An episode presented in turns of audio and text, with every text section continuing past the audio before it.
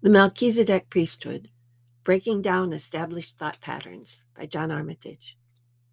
The Alpha and Omega order of Melchizedek is the order of light, of love.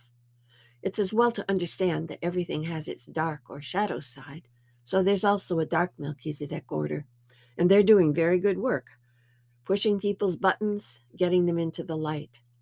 But the Alpha and Omega order of Melchizedek is actually hundreds of millions of members of the order on the planet right now, often known as the Melchizedek priesthood.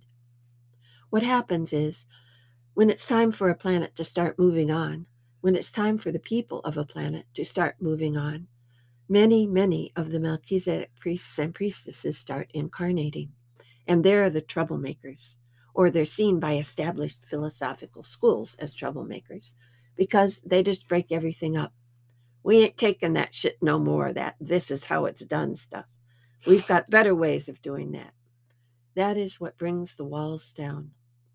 Established philosophical schools all operate within very, very definable parameters.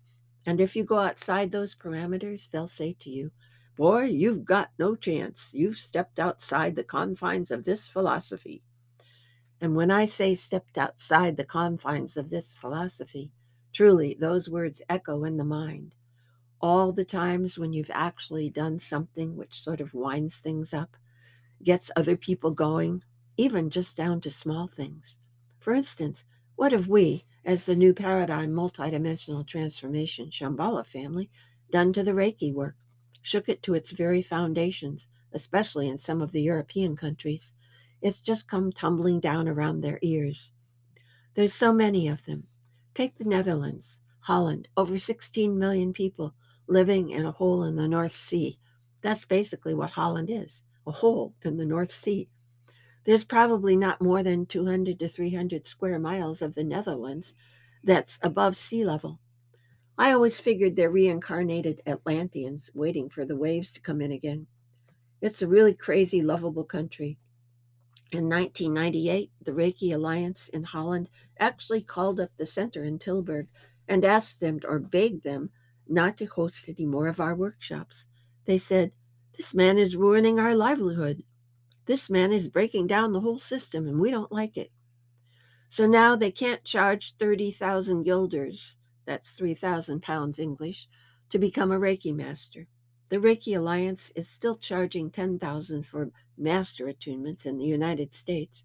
Actually, there are people in the US who have parted with over $25,000 and still not had a Reiki master certificate at the end of it.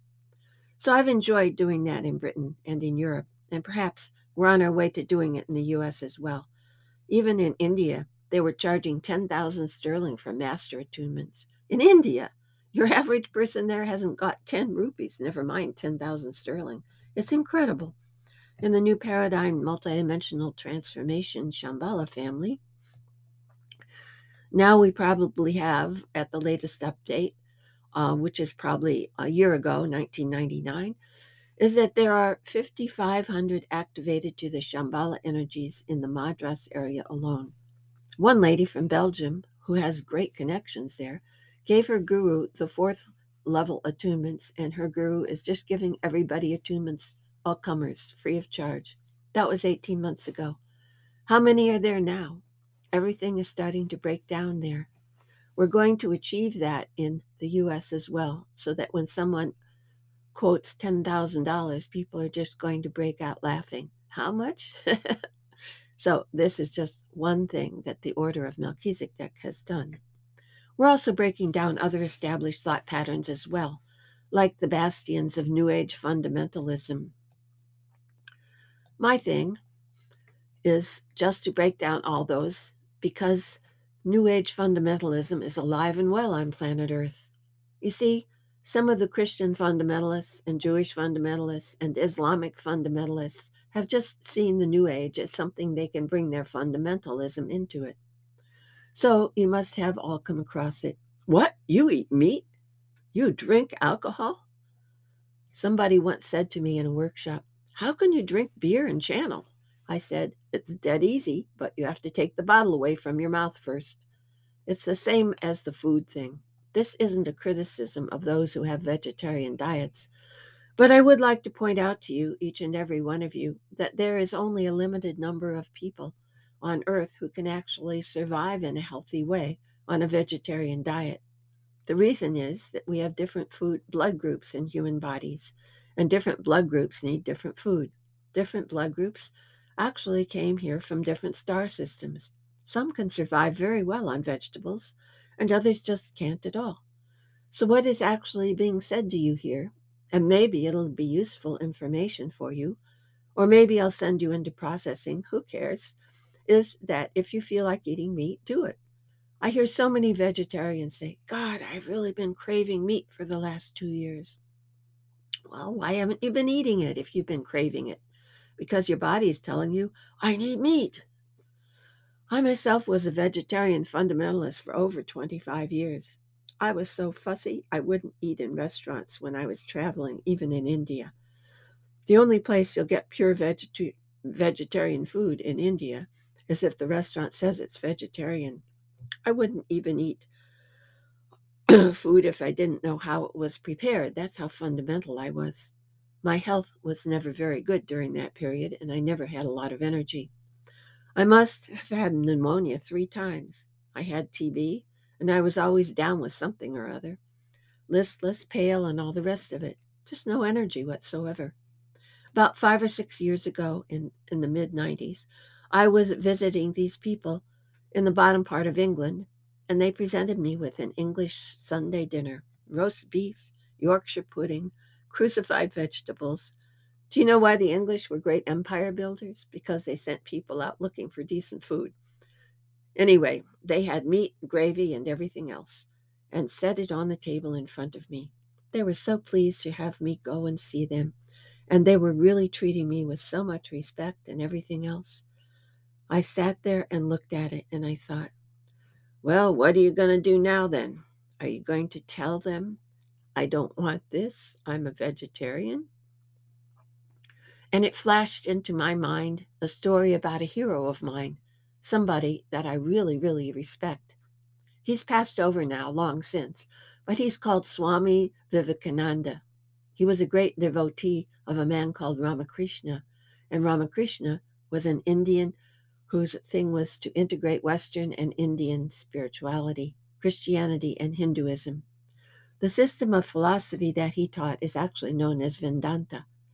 Anyway, Swami Vivekananda was a great person. He came to the U.S. in 1945 to a world religious conf- conference in Chicago. It was the first time that a Hindu had ever spoken at one of these world conferences. He told this story in his memoirs. An American couple asked him to dinner, and they gave him roast beef. Well, he's a Hindu, and cows are holy. So he was sitting there, eating the roast beef, saying, This is really nice. What's this? He'd never tasted it in his life before. They said, It's beef. And he said, What's that? And they said, It comes from cows. Whoops, he said that his immediate reaction was to turn away from the table and be sick. And he said, Then some kind of sanity came to me, and I realized that these people had given me their hospitality, that they really liked me, and they'd gone out of their way to give me this food. So I ate the food. So that's what came into my mind as I sat there, Swami Vivekananda in my head saying, Remember the story about Chicago? And I said, Yeah. So I ate the food. Later in the night, I was lying on my bed and I was processing. I was thinking, shit, Das, you're going backwards. God, what did you do? Why did you do that? Etc., etc. And then there was a flash of light, and Germain was standing there. Not an unusual occurrence. So he went, What's the matter with you then, my brother? Ah, oh, man, I'm freaking out. I've been eating meat and all that, and it's really terrible. What a terrible day it's been slipping away, slipping away to the darkness, eating cows, and all the rest of it. He said, So you think you're qualified to judge the level of consciousness of the beings on planet Earth? I said, What do you mean? He said, Don't you realize that everything is life? Vegetables are alive. You've been eating vegetables. Are you saying that they have a lower level of consciousness than animals? Do you think you're qualified to judge this? Then I thought, I'm getting a working over now for sure. He said, Everybody's got habits on planet Earth, and it's about time you got over this vegetarian habit of yours. So then he went on to point out to me about different blood groups and eating different food. He said, Now and in the coming years, you won't be able to live on a vegetarian diet. You've managed to get by with it so far, but you're going to be doing so much traveling and so much work that you would just lose your body in no time if you try to keep this up.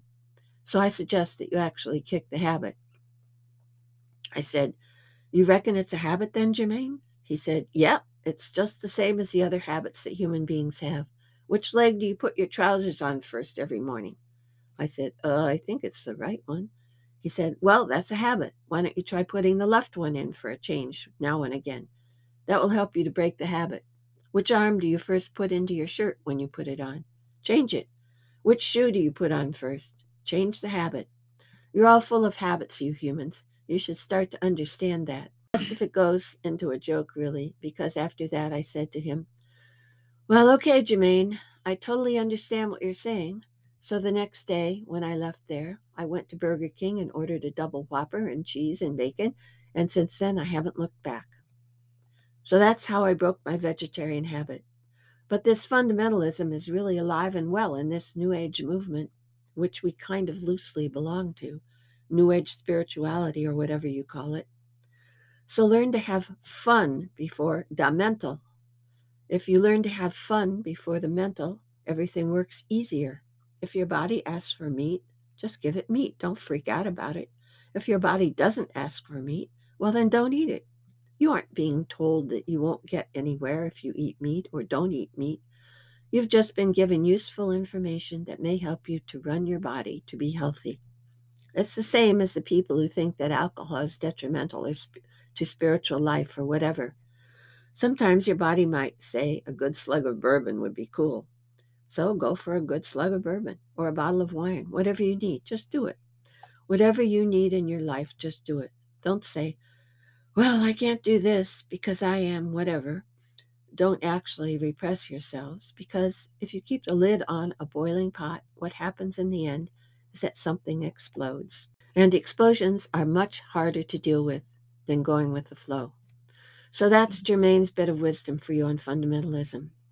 There's not actually that many people who've been able to live with the Melchizedek consciousness at this time, in this civilization. But the directives from the central sun, from my I am presence, is to start linking people with this consciousness because what it actually does is to help you hold the higher vibrations. In other words, you don't get so easily bogged down. Also, I think that being linked with the Melchizedek consciousness makes it easier for this higher vibration to come through you, helps with the channeling process and other things as well. So, again, you can do it or not do it. If you feel it's appropriate to you, say you accept it. And if you don't, say you don't accept it. It's as simple as that. You might ask your I am presence. Everybody will go through processes eventually, or the workshop wouldn't work. It's simple. What it all involves is changes in consciousness, making adjustments in your thought patterns and everything.